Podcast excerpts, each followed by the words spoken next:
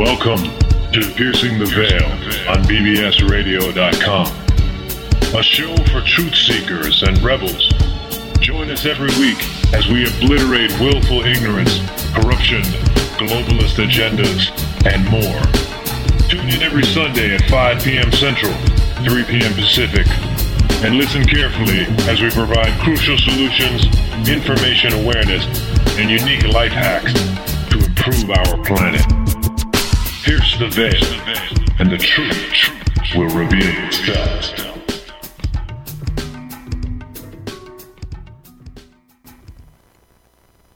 All right. Greetings, world. Welcome back to another live episode of Piercing the Veil. And today is Sunday, December 3rd. We are just cruising right along through this year. A lot of big stuff happened last month, towards the end of the month as well. Uh, for those of you that don't know, uh, QAnon has supposedly moved from 4chan over to 8chan and is posting all his intel drops over there.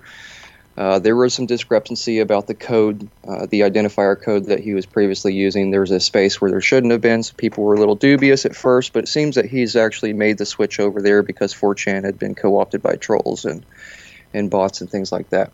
So if you want to stay up to date on the, on the latest in the purges and the 5,000 sealed indictments uh, across federal courts that uh, started in all the key hotspots, aka Dallas, Texas, uh, Chicago, Illinois, uh, I believe Arkansas as well for the Clintons, and then Washington D.C.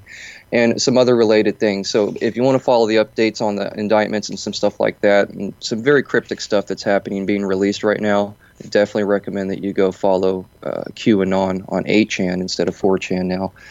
Uh, so that's basically what's happening now. We've got a few uh, current event things that I think I may have touched a little bit on uh, previously.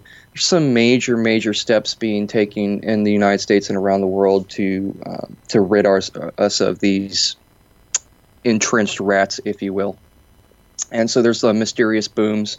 A lot of people say, "Oh, it's Earth changes and ascension and blah blah blah." It's like I think that would be much more pronounced. You, it would be much more frequent, and it would be much more up in your face. It was if it was an actual any type of Earth change or natural transition, if you will.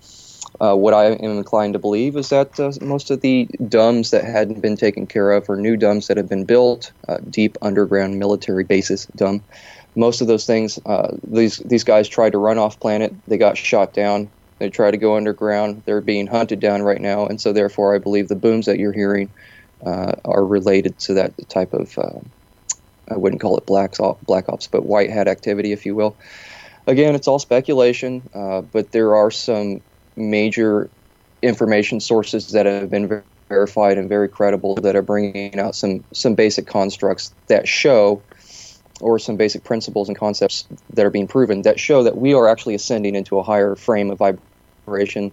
Um, our consciousness needs to be able to expand and accept new ideas and realities because science and hidden technology is, is life and civilizations away and ahead of what we really think that we have right now. Uh, you can thank all the Chimera group for that. Right now, just follow uh, QAnon. It's, a really good source of information. Obviously, discern for yourself and take guard the rest for your own uh, reality, if you will. Uh, what's useful to you. And uh, that's about it. We have a special guest today and a returning guest. Our special guest is Dr. John Engbeck and a returning guest, Kerrie, who caught the last portion of the show uh, broadcast last week, I believe on the 26th. Okay. Uh, as far as Dr. John Engbeck goes, I'm really excited to have him on the show. Uh, he made his time available to us at last minute, last uh, very short notice, so we were appreciative of that. And uh, he's an extremely talented man. He's trained in government re- remote viewing, uh, apparently by the originator you know, not not the originator, but an original member of the remote viewing program. Uh, I think Men Who Stare at Goats was a, a very entertaining counterintelligence cover uh, release for that program. You know, so if you've ever seen the movie Men Who Stare, uh, Stare at Goats, uh, there's always some truth mixed in with lies. But he's going to put all the misconceptions to rest. He's going to tell us a little bit about his time as a remote viewer later in the show. Uh, and basically how to do it right and th- things like that. We'll leave that up to him. Um, now, before we get started with that, we're also going to speak to him about his time as a criminologist. Uh, and I believe he's written a book. He's an author, uh, Dynamics of police organizational change. That's something I'm really interested in because I've been studying the psychology of police, judges, prosecutors, uh, and and courts, and overall the American jurisprudence system. Jurisprudence system, I should say, for about a decade now. I've had firsthand experiences. I've had third party experiences where I've witnessed things go down. Oh, that sounded bad. go down in the presence of other people. I've I've been carried away horizontally, sideways, like Superman, by as I was contracting with the judge on a case that he was being really shitty on me uh, with. And uh, you know, I got myself out of jail six hours later with no contempt. So I've been through the ringer. I've seen other people get put through the ringer, and I'm very excited to see somebody who studied the other side of things, um, not only you know evaluating criminals and criminal behavior, but also how it is actually adjudicated in the court systems and what money has to do with that. Money as a motivator for court businesses, which are basically banks. So I know that's a lot to get through. Uh, that's basically our current events, our intro to our guest, and also we have Kerrie. Uh, uh, we're not going to use her last name out of her request, but we'll just call her uh, she that exists out of uh, out of respect for her wishes, and she's going to maybe get into some of the details uh, that she had spoke about last time regarding uh, some court cases and some other things that she's dealing with. So, with no further ado, after all that, thank you for your patience, uh, Dr. John Engbeck. We're going to call you John as per your request, and welcome Kerrie to the show. Welcome both of you, uh, Kerrie. Before we get started with you, let's have John go ahead and give us and our listeners a brief background, maybe correct some of the things I might have got wrong and share some latest projects, books, promotional materials, and things like that. We want to get your your name and your word out there right off the bat. So thank you very much, John. Welcome to the show. And how can we uh, how can we enlighten the viewers, listeners' minds? well, absolutely. Thank you. Thank you for having me. Um, so um, a little bit about me. Um, I've got about nearly 40 years in security and law enforcement as the base of my career as I ascended in that career, I was exposed to a lot of, uh, shall we say, uh, unordinary things, and uh, developed a point of view uh, such that I was open um, to to uh, discovering things on a deeper level. And so then I went and got the PhD. During that course of that research, I learned techniques for learning to enhance and accelerate my my learning capability. But as I got uh, pretty far into the industry, I, I determined it for myself it was based on a third dimensional premise, um, and that the, the science of it was pseudo. In other words, it was symptomatic, much like perhaps our Western medical treats symptoms and not causes. We were trained in like our all doctoral science. research. Sure. And so we were trained in our doctoral research to go to cause, and I said, guys, this is not the cause. And they said, well, what is the cause, John? And that's when we got into the spiritual part. Yeah. So I took these learning skills and this, uh, you know, many, many years where we used, you know, we used in this kind of security work we did and the type of things we did, we used a lot of uh, things that you wouldn't, you know, ordinarily attribute to military or special operations using that are quite metaphysical. But uh, so I was always aware. But then I took this, you know, tenacity for learning and these uh, learning skills from the PhD chase, and and took the research in the spiritual for the last uh, 15 years or so. Wow, and that's that's difficult. It's difficult in itself to attain a PhD, right? I'm not speaking from experience, but I I know people who have them, and I've you know seen their dissertations and all their works over the years, and their failures and their successes. But for somebody like yourself to be spiritually awakened, or at least tapped in, which it sounds like you were during that ascension or rise to uh, knowledge, if you will, for somebody to be tapped in like that and expansive and aware, and to be closed off in the dogma which we call Western science, uh, you know, which is totally closed loop, totally feeds upon itself. It's all about money and funding and ostracization of people, anyone who challenges the status quo. For someone like you to rise through what you did and acquire the skills that you did in that environment, I believe is just a miracle in itself. So I applaud you for that, and I'd like to hear more, and I'm sure listeners would like to hear more about uh, some of the things you encountered, maybe.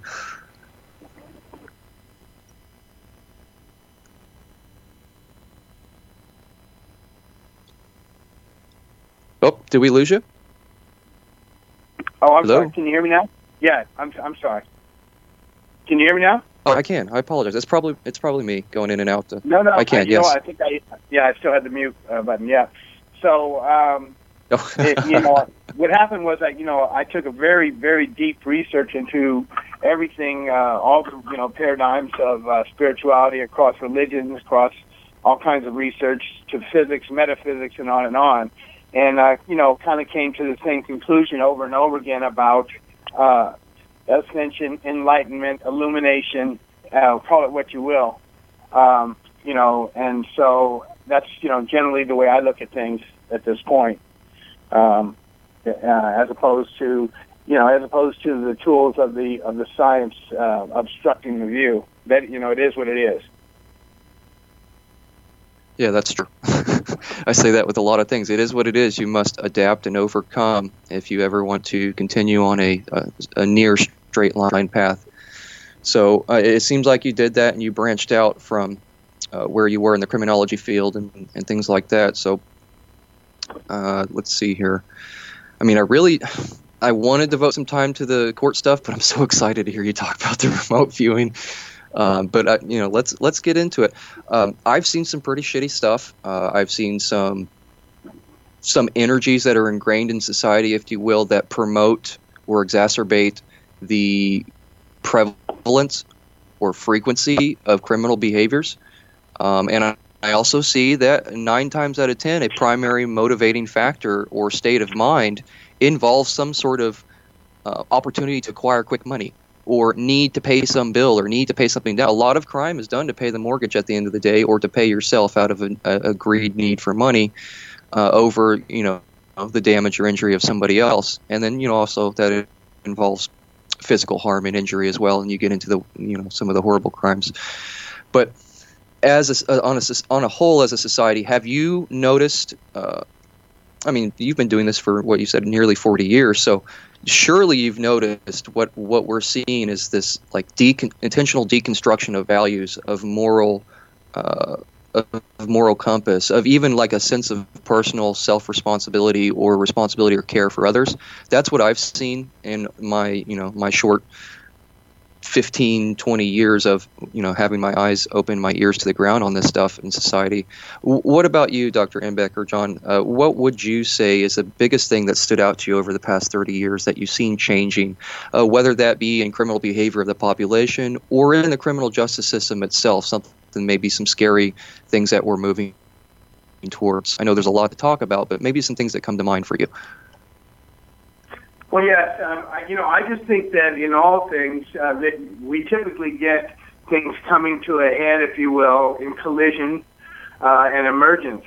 And so, whenever you'll find, uh, you know, uh, um, aspects of something detrimental or ominous, um, you'll find the solution is also present there, or the or the opposite. And so that's the way. You know, and I think the wiser we get, the more we learn to look at things in context, and the bigger that context can get so that you know, um, you know, we're looking at a very, very broad view of things. Um, so, um, you know, as much as uh, there's been trauma, there's also been eruptions that are emerging to the change, which is mm. always present and possible. So, um, and, and that I'm not, you know, wearing rose-colored glasses, but I do see the light, if you will. You know, okay, interesting. Things.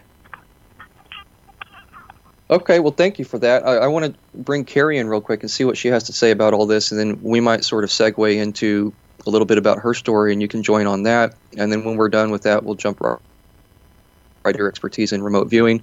I'll let you run with the ball on that anywhere you want to take it, uh, and we'll prompt you to do so when the time when the time is right. Uh, yeah, so Corey, come on in and tell us about uh, what you think about what we've been speaking on, and maybe some of your thoughts, feelings, or personal experiences in the court system and some ideas for like how we can make a change. I know you know there's airy fairy pie in the sky stuff that we can do, but like and there's organizational groups that are you know oh we protest corruption and all that stuff. But what about some real actual educational change where we empower enough people Power in a way that they are not fuck withable in this criminal judicial system because it is a corporate uh, money bank. That's all it is, and you know that's a, a topic for a whole nother show. Uh, but my research and everything shows that all the traffic tickets, all the criminal charges, everything, they have financial bonds that are being floated in the background uh, through the GSA program. So they use the GSA 28 uh, and the what is it? Sure, Surety. Affidavit everything. Essentially, naming you as a government contractor and a bidding on the amount of time that you're going to be in jail. And those things get pulled together through the National District Court of Ohio Administrative Office. And from there, then they get reinsured through federal backed reinsurance agencies.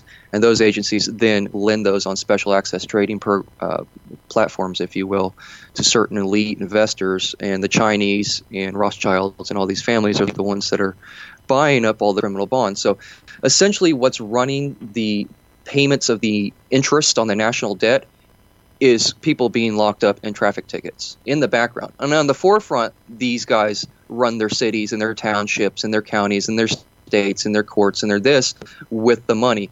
But in the CAFRs and in the in the uh, financial paperwork for every case in the background, I have seen actual documentation that shows myself uh, proof that this is all financial. So that being said, me laying the foundation of the, there's money motivation, money motivation, money motivation in these courts to screw people over, and they're not following their own damn rules. Now let's jump over to Kerrie, and why don't you tell us a little bit about what you've been going through in the courts there in Denver, and anything else that you want to speak on, and then we'll move on to John and remote viewing.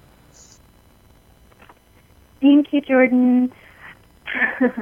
well, I first want to share that it's a r- real honor to be able to be sharing with uh, you both today and Dr. Engbeck, my ontologist and my metaphysician, and the parts of me that have been studying a criminal mind and uh, set for some time now. Uh, this is actually a very special present moment for me because I've been wanting to speak to a criminologist about my experiences in my life, both um, with uh, my former husband, um, who I have had to work with in the past with criminal uh, stuff regarding my daughter, as well as in these Denver uh, courts. And uh, so I guess I'll begin with the Denver County and uh, their courts. And first, I feel the most important thing that I can share as a mother and as a woman and as a spiritual teacher and one that is deeply feeling is that human rights are all but extinguished.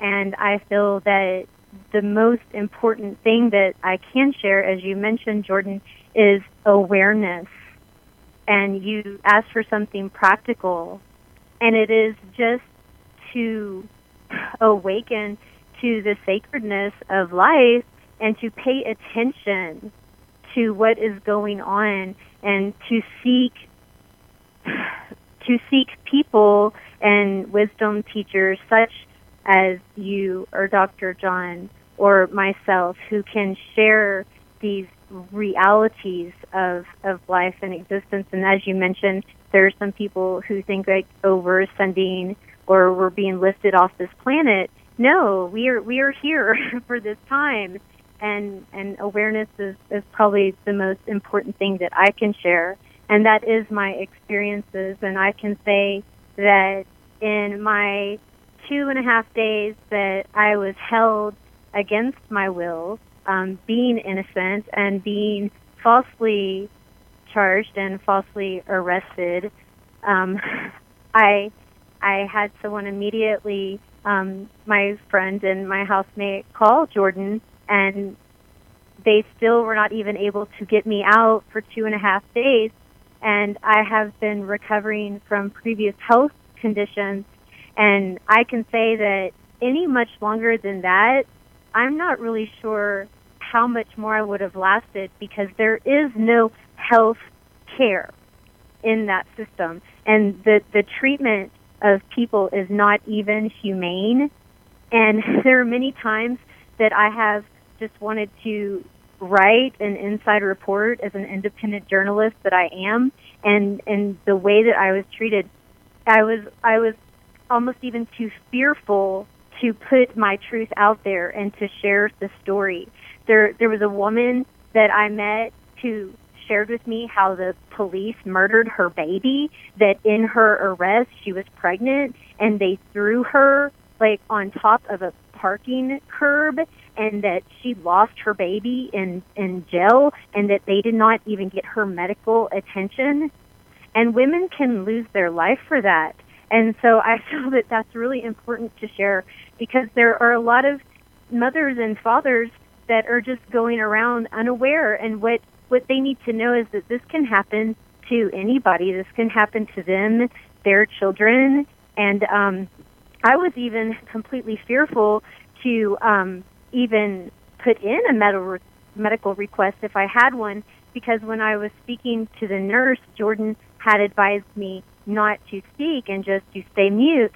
And when I responded to the nurse that I wanted to remain mute and not speak, she threatened to strip my clothes off of me right there in that spot and then march me to some somewhere in front of people naked, put me on top of a hole inside the dark with a spotlight on me, filming me while I peed and pooped in a hole.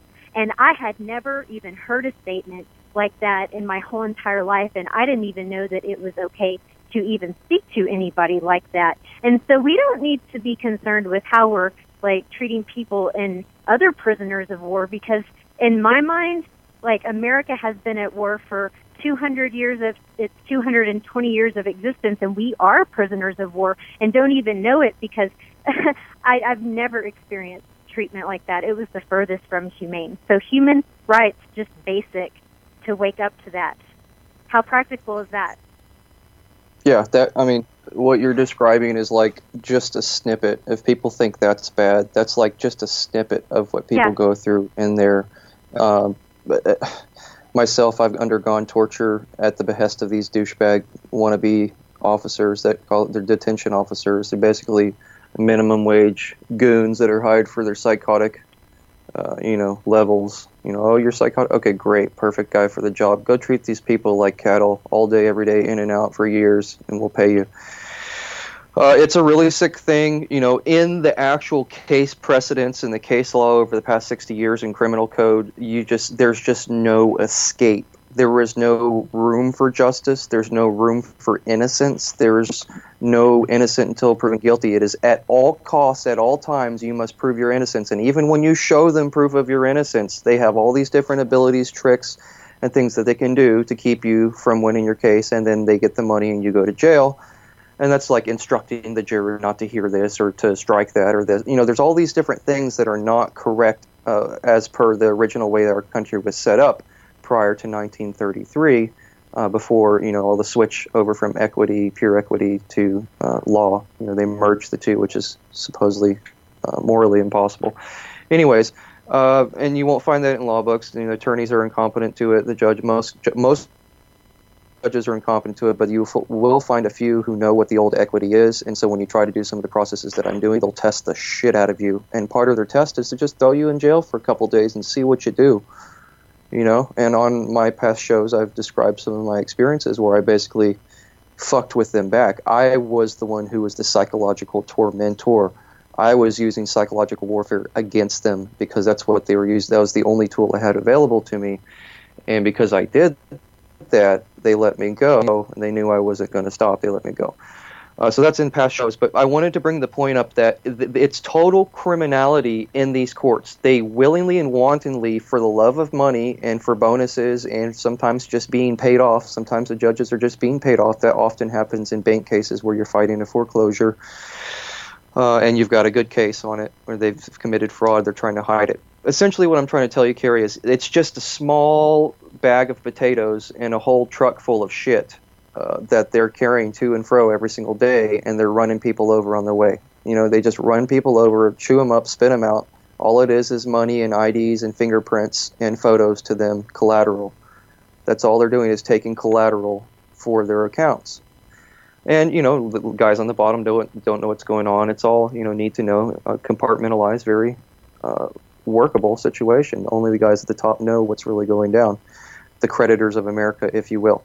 So that's my take on the criminal system there, and I wanted to say that Denver uh, is one of the worst places I've ever seen. Colorado is a known human rights abuser and has remained one of the top states of human rights rights abusers, uh, besides Alabama, I believe, uh, in the nation, and that's remained for uh, you know. Correct me if I'm wrong, Dr. Engbeck, but I believe that's remained for you know a good 20, 30 years. I have friends who are 60 years old who were fighting you know federal charges and ran into corruption and stuff like that. So it's all it's all crap. It's all gone to shit. We literally have kangaroo third third world you know kangaroo courts in this country, and I don't think anybody's really paying attention to it. Uh, it, it literally is that, and and the the ability for these agencies or the state, if you want to call it that, or the feds, to get what they want at any time without following the, their rules. While even attorneys are running into shit, but they don't even run into the shit that the pro se parties run into because of pro se bias, and the judge knows they can do whatever the fuck they want to this person. It, it gets really nasty. Okay, so thank you for sharing. I wanted to elucidate on that, which I did. I've got off my soapbox now. Uh, and then, John, what what do you have to say about that? Maybe give us some some of your points, and then we can move on into remote viewing and, talk about that. Well, um, you know, I think that uh, you know, I think when you talk about the criminal justice system, you're talking about a manifestation of the lower third dimension. And yes. uh, how many how many Masons and Native American scholars and so forth and people got together and were well intended in the uh, Constitution.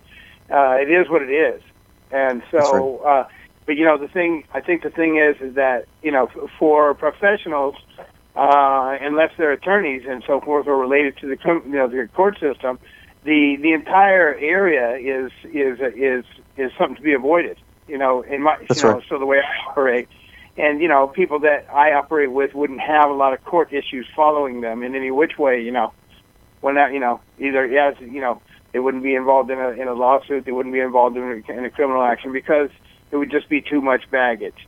Uh, and so, you know, you know, so I, I get to kind of avoid that level uh, personally as far as uh, you know the way I operate and the and the and the research that I do. But I mean, again, it's it's based on a duality, and you know, it's just a manifestation of the duality. Uh, you know, and so we talk about it being corrupted, but let's go back to its origin. You know, the origin is duality, and so that's you know, yes, that's what we're working with it, but you know, to, in my view, I would just assume call it what it is. You know. Yeah, Um, no, and it, that's that's I, I I really love how you bring the energy into it because yes, there is an energetics pervading it as everything else in life, and this is oriented to a certain direction, which we would call negative. Uh, the origins of courts were actually from the Temple bars in London, and then also the admiralty that's being applied in courts was done on docks. Uh, so when the ship would dock to the land, there would be a jurisdictional nexus, and therefore they could adjudicate criminals. And they preferred to do it on ships instead of on land because the criminals had less rights and they had more powers. And so now what you've seen is because the high water mark was once, in, uh, you know, in the middle of the Rockies, the water was covering the land at one point. At the same time, they say, oh, this land had water covering it at some point, so admiralty and the, the law of the sea extends throughout the course riverways and everything and tributaries and all of it across the nation.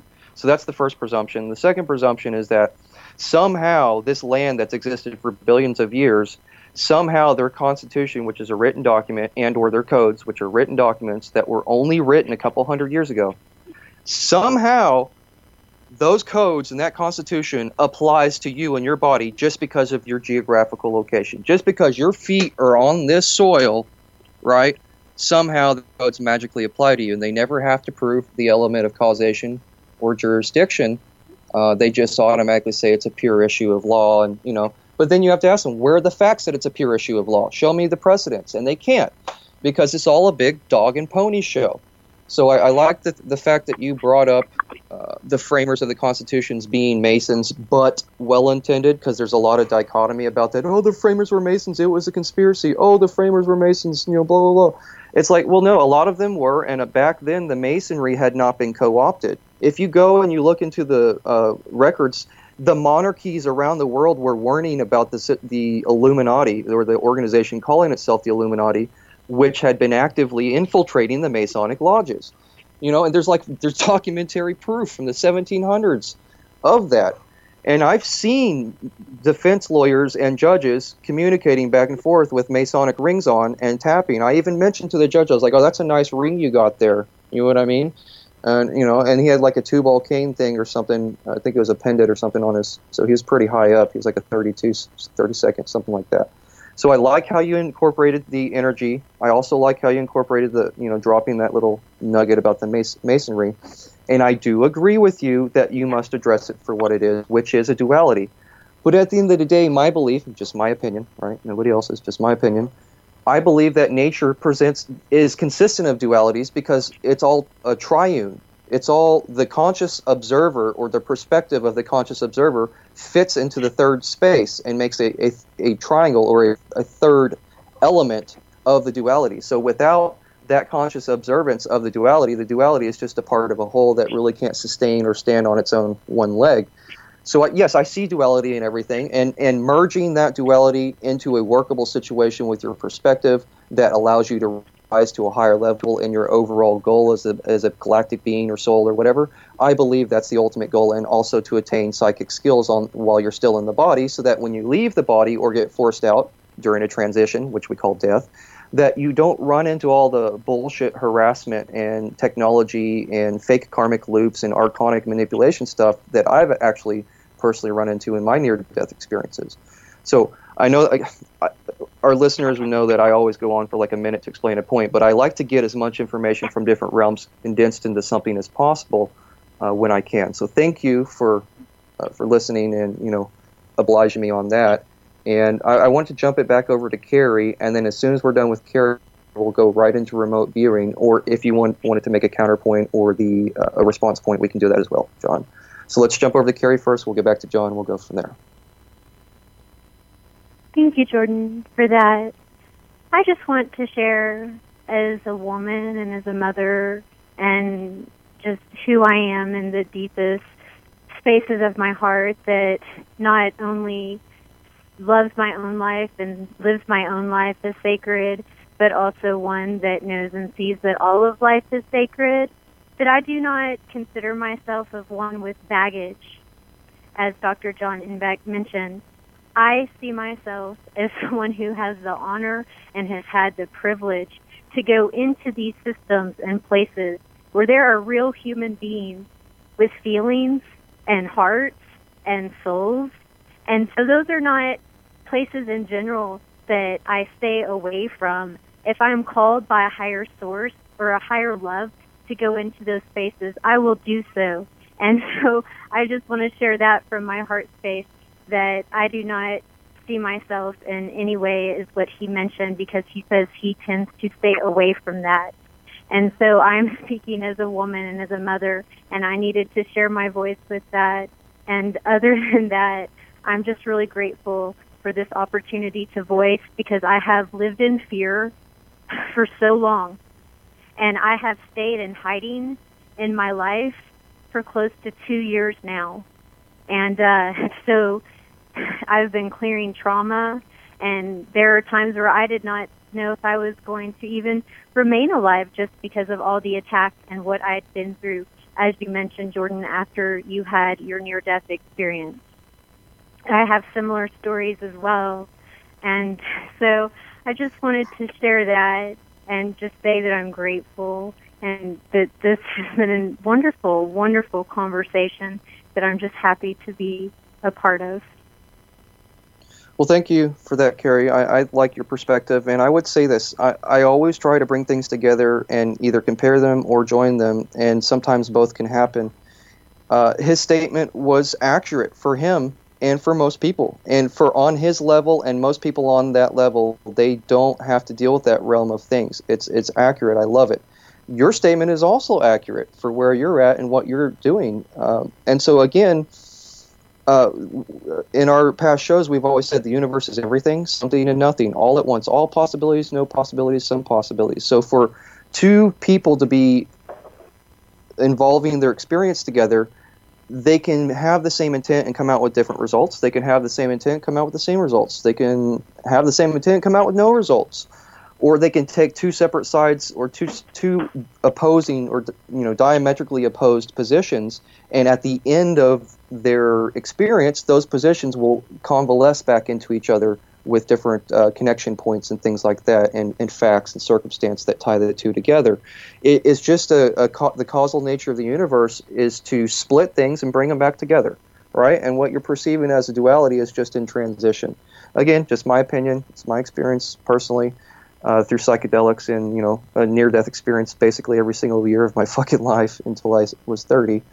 Uh, so, you know, I'm not an expert, but I have corrobor- corroborated some of the things that I've experienced with some other people with near-death um, and things like that. So, what happens outside the body flows into our physical reality, and and vice versa. Our physical reality has a causal link that flows in to uh, you know immateriality or you know the ether or soul or higher vibrational levels dimensions whatever you want to call it and what that ratio is i don't really know uh, you know that's speculation just like this is speculation on some parts but my point is this you are living in a reality Kerrie, where you're in the courts he is living in reality where him and his circle don't ever have to deal with that. But you're both accomplishing very powerful things, and now you're both here on the show talking about and bringing up your own valuable points where people can put together a whole picture of it, and we can move forward and fix this shit. You know, and that might, you know, I might be people. Oh, Jordan, you're reaching. Well, no, I'm not reaching because these things happen all the time. When somebody has this view that's opposing to this person's view, if you really look at the long term uh, perspective or context of what's what could happen or what is happening or you know whatever, you will notice a, a, a coalescence or you know something coming together, connection points that or, or correlation points, if you will, even of the most diametrically opposed concepts. You'll still see that, and that's just the underlying framework of the of the universe. So, going all the way down that road to come back around and tell you you're both right. uh, now let's jump over to John, and he'll, you know, if you want to uh, respond to any of that stuff, John, please feel free to bring up your counterpoints. And uh, if not, then let's jump right into remote viewing and let's get this party started on that topic. Okay, very good. Well, you know, I think um, I don't think there's as much divergence uh, between us uh, in reality. Um, you know, it's uh, probably the same team, just a different approach. And uh, yeah, I was just making an example. Yeah, two sides yeah, of the same coin, yeah. essentially. Yeah, but yeah, the same you know same side, which you know would be you know light and goodness and justice and so forth. So uh, there it is. There's the coalesce point. Anyway, uh, yeah. So DoD. So Ed Dames is a, is a is a consummate professional now. I believe he stopped teaching, and he has a couple of guys. I believe he he refers people to who are his like ten or fifteen year students uh, but his was a program that you know was allowed to be publicly disclosed uh, and did some things, oh, quite a few of which are very secret, you know, above top secret, but they aren't um, of the of the of the darkest CIA ilk. So he was DOD, and so you know they did some counter espionage stuff, but it wasn't uh, you know pursuant to hits, if you will. But, so uh, John, that's real quick, I apologize yeah. for interrupting. I just wanted to tie something back in. Uh, the Army field manuals going back to the 70s and 60s, I think if you look in there, it actually shows that there is a arm of the DoD, an administrative office that controls uh, the American Bar Association, the regulations, rules, policies, procedures, which then flow down into the courts and procedures of the courts. So again, the you know I think it's pretty interesting that those two things tie back together. So I just wanted to drop that little nugget, and I apologize for interrupting. Please continue, and let's get into that. Where were we? Um, uh, refresh my memory. Okay. Okay. So I think you were you were just you were saying that he doesn't teach anymore. There's a few people that do teach, oh, and yeah. he was there's a lot of top go. secret stuff that he was getting into, except it's not really of the darker portion of the uh, dark ops like right. the CIA yeah, stuff like that. Excellent. Yeah. So the work he does, and now he's gone to just save people's lives. So in his retirement, he continues his remote viewing. He's closed his school, and he's doing um, like when children get lost, or you know, people somebody's been kidnapped, and he's just kind of giving that to the marshals and giving that to the criminal justice system. Uh, mm. You know, and so that's how he's finishing up. And so you know, uh, so and that level and the way he does it, he's he's using remote viewing to the morphic field which means that you're viewing things remotely from the common area, if you will. Like when you're walking around an apartment complex, there's a bunch of area right. where people, everybody walks, called the common area, right? And and so that's what he's doing. And there's there's no, there's nothing really wrong with that. It's pursuant to us evolving to the fact that you know eventually everybody kind of really has the full access to the ether and the akasha and everything. So there aren't really uh, any secrets. But at this point, um, you know, uh, it, it's he, and you know, it, it, it's progress, um, and they have a high degree of accuracy. They've done some wonderful things. Uh, so I have nothing but good, nothing but good things to say about Ed Dames and his uh, programs and experience. On the other hand, uh, we not I don't feel you know that we are a population that has its ethics together to move into the fourth dimension in general. So he's a very ethical person, for example, uh, and is probably somewhat of uh, you know an outcast in that in that regard, um, and you know an hmm. outlier as a, as a, as a you know as a data chip. Um, and so you know there's been a bunch of uses of the fourth, uh, you know, lower fourth dimension, such as types of remote viewing, for example, that are looking and they're using the consciousness of other people. And uh, so this gets back to a whole other realm that's very dark. We won't get into that. I'll just say that all of this stuff is available to us once we, uh, you know, ascend out of the amygdala. The more, less time, you know, that we spend emotionally, you know, uh, inhabited by our amygdala, uh, the more chance we get and more opportunity to you know see things on another level, which changes them. And there's the change. So uh, you know, you forgive me, but you know that's also pursuant, you know, to my view of the noosphere as we as a measure at HeartMath, um, which is actually you know, if you you know the newest you know science will show that that is our collective uh, intention trapped in a carrier wave around the earth. And so what we're putting out emotionally is recycling back Of course. And so, uh, yeah, and so you know, we, that's the manifestation we're in currently. Yeah, and there's you know, and there's been people for you know, some people say a whole cycle, twenty six thousand years. I say for millions of years, there's entities or certain races that have basically laid a de facto claim onto the planet, which is why we see all this negative stuff. And I believe uh, that they have been harnessing the natural and or um, frequency feedback loops that are available on this planet, and they've been jumping in and interjecting and feeding, and also you know injecting fear and things like that. We, you know, that's a dark road. We could go down a whole another three shows, and you get into pedophilia and the ninth ritual or ninth circle ritual killings and government and all that shit. But um, I like I like that you mentioned that Ed Dames is using the remaining time wisely by just going back into his own private, you know, authority. You know, he's like, I will use this. This is my ability that I've acquired that everybody has, but I've done the work. I've merited the reward ethically of being able to walk about freely in these higher realms, if so to speak, because I'm ethically and my and emotionally sound and out of, like you said, out of the amygdala. Um, I've I've moved the major processing center, uh, energy center of my brain into the proper zones in order for that my physical matter can then assimilate or raise a half step or whatever, uh, thereby you know extending my range and allowing me to go in there with ease when other people would be bumbling around and you know it'd be blurry and they you know all sorts of other problems that I'm sure first timers run into. So I think that it's not only the learning of the skill, and correct me if I'm wrong, this is just me presupposing. I suppose that it's not just the technical aspects, because you mentioned that he has a technical procedure, something that's very consistent, repeatable, you know, uh, scalable. I, I, think it's also the, the level of ethics, and I use the word ethics, but morality, uh, spirituality, level of soul awareness, consciousness of the person that really allows them to to use the range of their abilities. Um, you know, you might be able to remote view here, remote view there, but who knows? Ed Dames might not be telling anybody that he can remote view into you know you know, to go see Source or to go see some of the most advanced civilizations, you know, in central, you know, galaxies and stuff like that.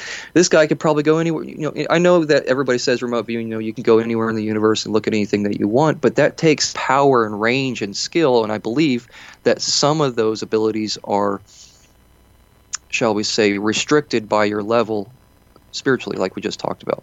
Can you confirm or deny that, or maybe expound upon that, or correct me if I'm wrong, or anything like that? Well, I don't think you, I don't think you're wrong, and I don't think anybody's wrong. Everybody's in their own evolution.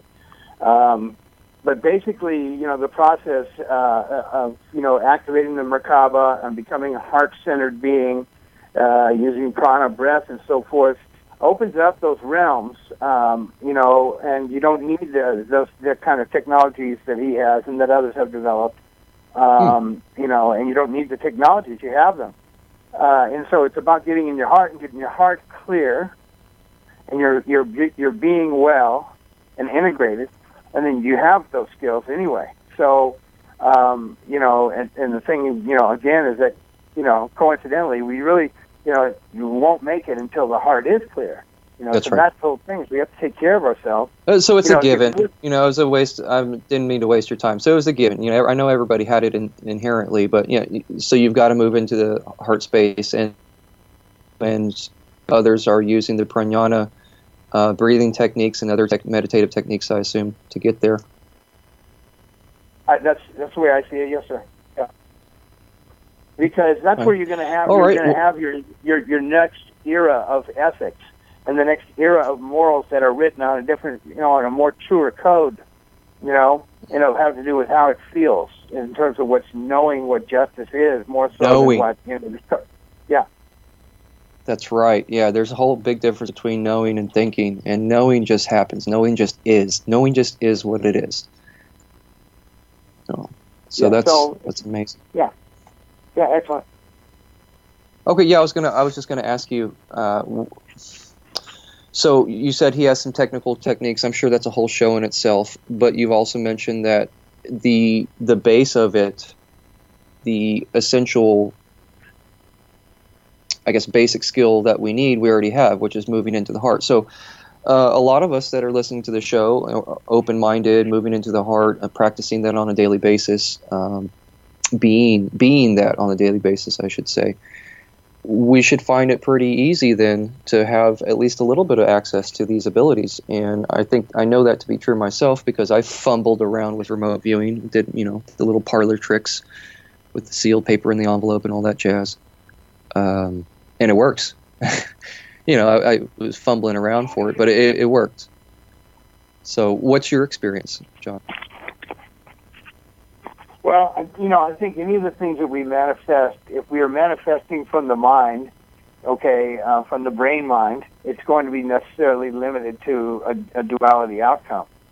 And uh, and so you know, then if we can be in the heart space and create from the heart space, we'll have different values. There'll be different things that will, will be our objective, and um, they will be based in the belief system that the mind has has uh, cultivated, and the collective mind has cultivated, which is where we're at you know um and so uh but by the time we are in the heart space you know there's just things that you know that we know.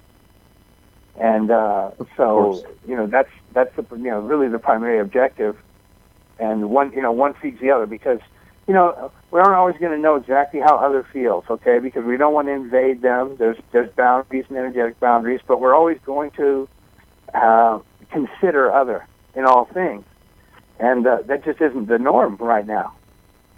You know, Of course so not. that's, that's yeah, and it's gotten that's the point the control system and structure i've said many times on the show is designed to get you out of your heart away from your heart away from your power because the heart and the love is the connection to the one to the power to the substructures to the skeletons of the uni- of the universe to the uh, to the higher bodies the many different bodies that you have and many different layers you know it's that is the key that is the pervasive energy. And you know, when they measured the heart energy on the scale, they kept going miles and miles and miles. They could still find it, still find it, still find it. They just stopped measuring. They figured it goes on infinitely, which it does.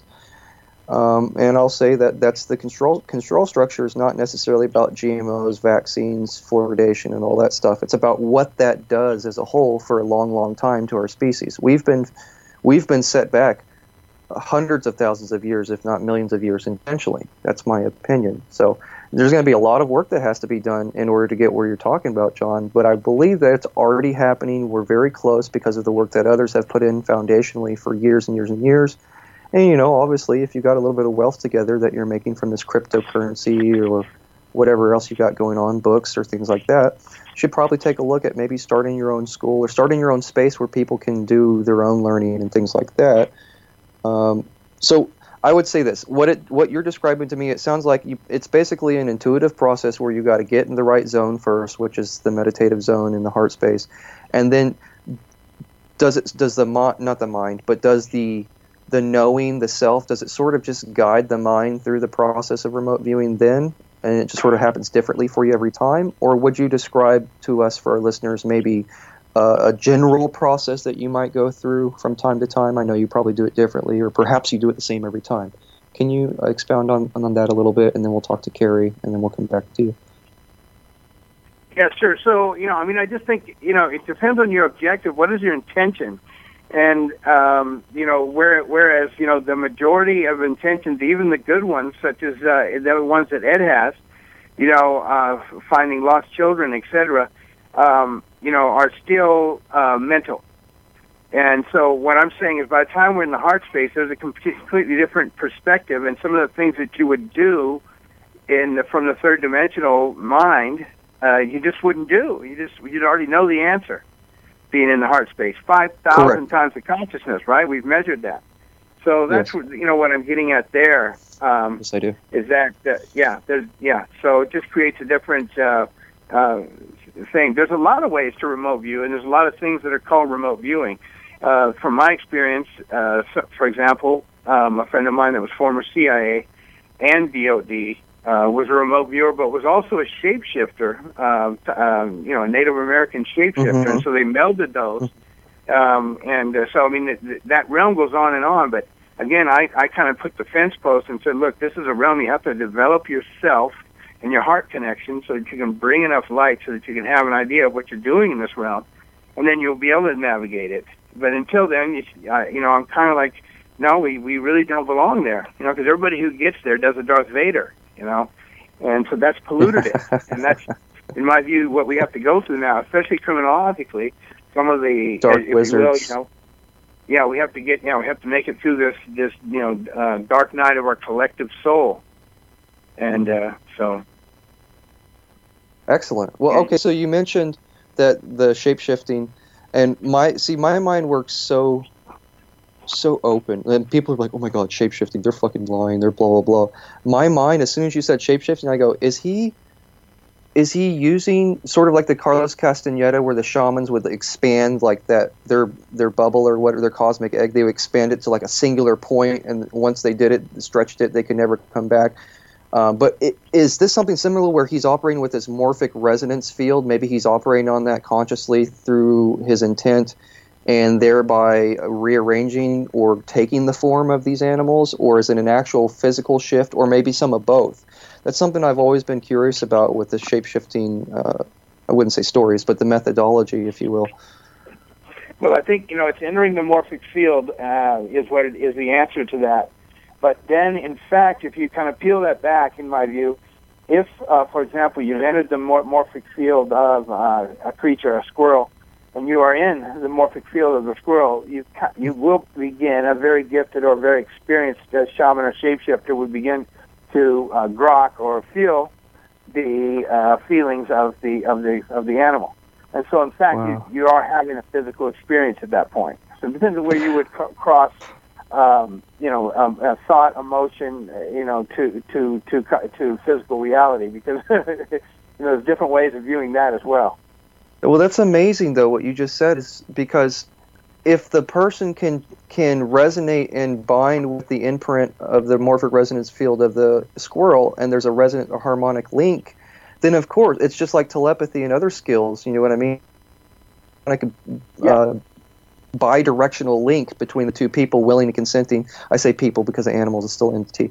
Um, then yeah, of course that makes sense. And then possibly, theoretically, if one does that enough and connects with animals enough, and like you said, I like that word groks, what it really feels like, with the muscle, what the muscle load feels like, like is it springy, loaded up all the time in the back, like the feelings in the body of the human body of that animal will then give the muscle memory to that person to be able to, to some extent, I would imagine, acquire some of those abilities. Am I am I incorrect on that path, or? What do you think I, about I think that? it follows that if you have a physical experience, and you therefore have a physical, you know, basis of training. Exactly, because then from the muscle memory, then you can intend the DNA to adapt accordingly. Whether that's if you're a high level person, whether that's in the moment and then it goes back to your original template, or if you want to do that, you know, uh, you know, for a long time. That's that's freaking awesome. Okay, so you've cleared up a, misconceptions for me, which is, you know, they call it remote viewing. So remote viewing is generally an umbrella for different intentional skills that have different intents, different methodologies. Some of the main parts of those may be the same. perhaps. You know what I mean? Like getting into the state, getting into the zone, and then intention. Well, think, yeah, you know, obviously. Yeah, I, yeah, agreed. I think the definite common denominator is uh, where, where you're going, and all this is happening in the lower astral or lower fourth. Wow. You know, so all these different methods. Which is a little um, bit. It's like a half half step up from us, conscious from our regular consciousness, right? Yeah, just beyond the point where the guy who you know can move through the night, through the shadows, and you don't see him. You know, That's right. Just another step beyond that is is the ether and, and so forth, and and uh, it's accessible. You know, and the next Yes. first thing that we do is try to take advantage of that, right? oh man. Okay, so yeah, we've got you know, we got to get. I say this for everybody, every guest I get on here is so interesting. We got to get you on for another show, and Kerrie as well. But uh, the, I, I want to tie something in. There's a Grebennikov. You ever heard of Alec Grebennikov from the 1800s, I believe? He basically was studying. He was a entomologist who was fascinated with uh, the Egyptians' fascination with beetles, was particularly the scarab beetle. And what he was finding is that the there are nanotubular nanotubes inside of cones on the bottom of the scarab wings and other select beetle type wings. And because of that, they hover and just like the hummingbird, you know, can't physically, according to our physics, can't fly, but it does. Uh, it, it reaches a harmonic vibration or resonance, and it creates a, a field around it. And there's uh, YouTube videos that go into the science of this and the actual. It, it's just fucking amazing. It really is. But essentially, what he was saying is that he, there's no inertia. He could speed around on this little tiny platform that he he basically made a wooden box and put uh, made an array or arranged these in a flat array these beetle shells and then hit it with some electricity, static electricity, and then boom, he was off. He said he could go like 987 miles, a thousand miles up was the range, 987 miles an hour, and he was in this little bubble. You know what I mean? He said sometimes the platform would fail on him and it would drop straight down out of the air and he would tunnel right into the ground. But what he was also saying is that when he was moving, people couldn't see him. You know what I mean? Uh, and th- there's actual, if you look on YouTube, they're floating. There's like levitating, at least a magnetic effect or electrostatic effect at the very least, possibly a, a resonance or harmonic effect as well. So the fact that when this resonance happens, you can't be really seen easily and you can move quickly in throughout this 3D space, I totally agree with you. When you get into the shape shifting thing, it's the same thing. And when you get into the remote viewing or these altered states, it's also the same thing as well, which, exp- which explains the bilocation, which is available to you out of the body, instantaneous travel. You think something and it happens, you think somewhere and you go there, uh, and things like that. So. I want to let, I I know there's probably a lot you want to uh, tell us well, but I want to let Kerrie get in on it and talk a little bit. We are like four minutes past our our show, and I'm going to check with the producers and see if we're like bumping another show out because I want to get some more from you, John, if we can. Well, just remember, you know, you mentioned Beetle, and there's a whole aspect there when you want to start talking about extraterrestrials and CIA mind control. So let me know. Yeah, yeah, okay. Well, we got to pull that into another show because I've said for years that. Um, okay, yeah, yeah, yeah, yeah. Okay, well, we're not going to go there. Kerrie, fire away at us. Maybe something like a minute long. Something your your thoughts or points on what we've been talking about, or anything that you wanted to share before the time is up, and then we'll jump back to John and close out the show. Wonderful. Well, I absolutely enjoyed hearing your sharings on the power of the heart space. And as a quantum heart center transformational specialist, it it's a pleasure to be able to share a little bit of my perception uh, as far as what I share and uh, as a life coach. And um, the heart is everything. Whenever we tend to live in our minds and in, and and just in our mind space and our thoughts, we if we're not aware of our thoughts at the time, we can collect to connect to that connected collective consciousness that you all mentioned earlier. As um, you know, we are living antenna, antennas with the pineal gland having the crystal, and when we're not conscious and aware and master of our own thoughts, uh, we can pick up and tune in to the unconscious field that exists of the collective as well. And so it is all about dropping down into the center of the heart space and living from what I call the stargate of the heart um, consistently, because that is where we can connect to the, the sacred portals that exist within the cosmos as being multidimensional beings and and just connecting to more of what is real and our passions and our dreams. And uh, there are many that have had pain or have had trauma and so it can be a challenge for them to stay in that space for too long because it's too painful and I come from an Egyptian initiation to where I'm taught to remove them through an Egyptian tradition. They're called miasms. And uh, so that is a part of what I do as well with my field and my profession and the work that I do. Yeah, way to close it out, Kerrie. Thank you for that. well, the power is in the, the start the stargate of the heart.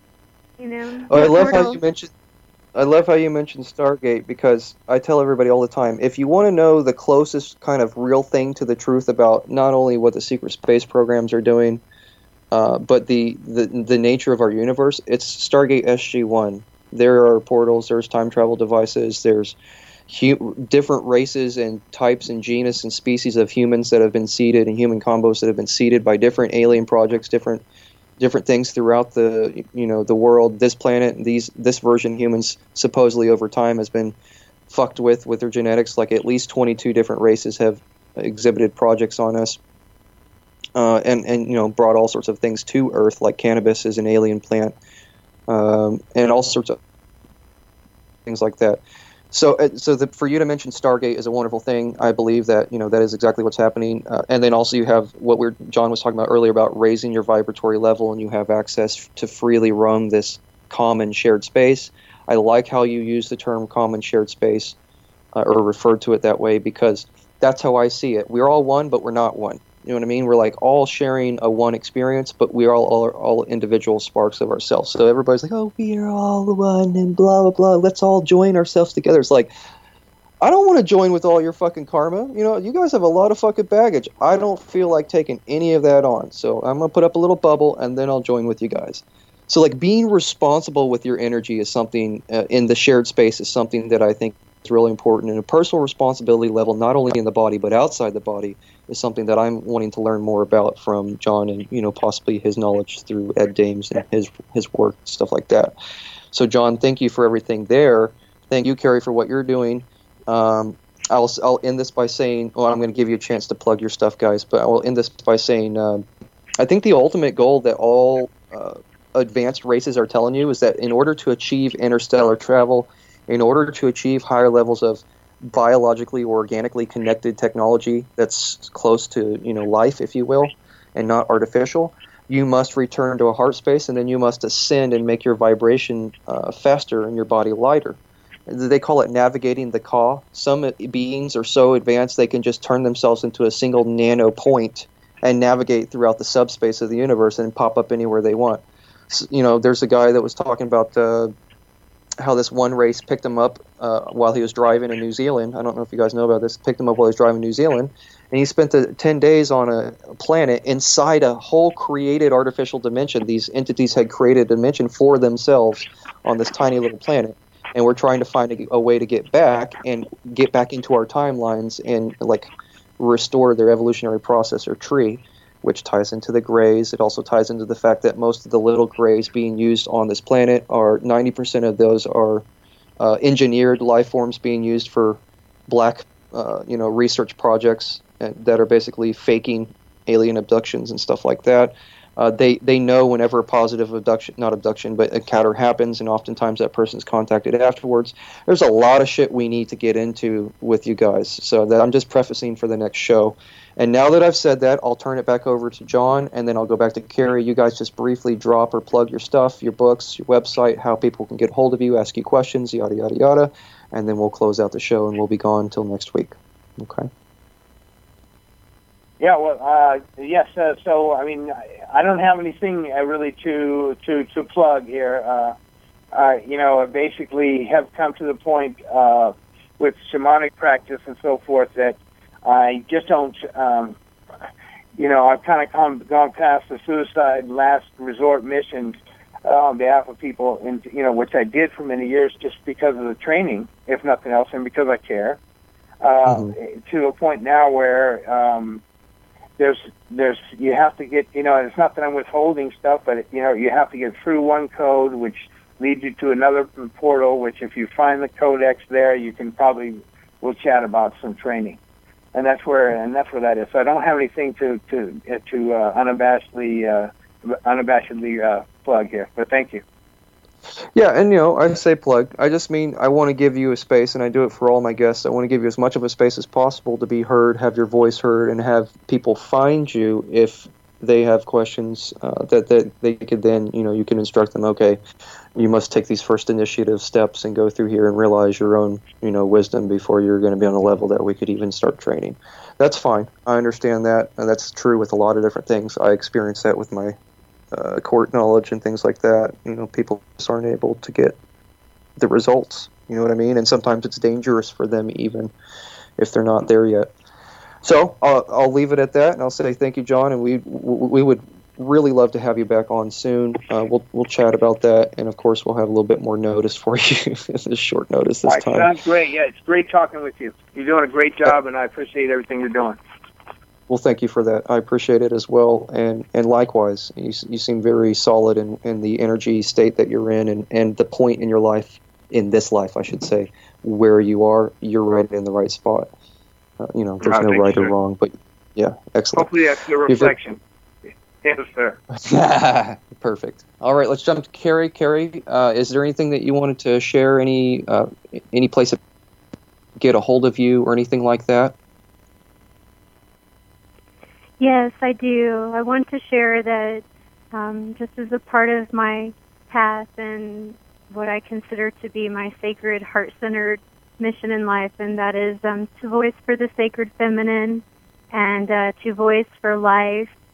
And if anyone is seeking to work with someone who is deeply feeling and compassionate and uh, who knows what it's like to live through trauma or pain, that I'm available for that. I'm also available to speak to women's groups and uh, groups for children and uh, anybody who wishes to connect. And I can be emailed at I am simply Kerrie, K E R R I E, at Gmail.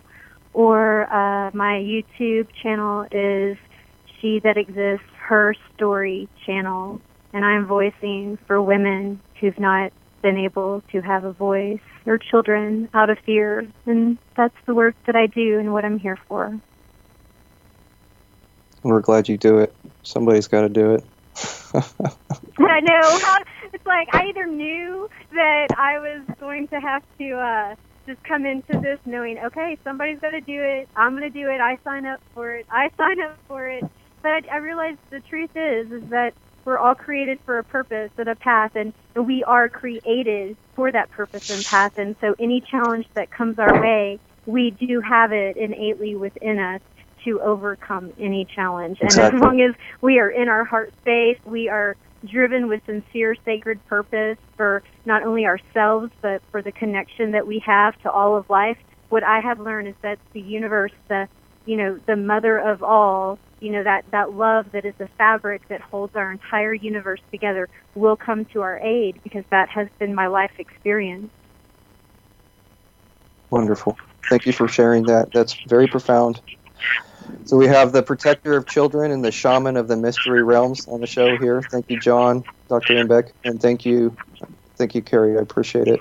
We'll have you guys thank back you. on soon, and until next time, pierce the veil and the truth will reveal itself and so it is. So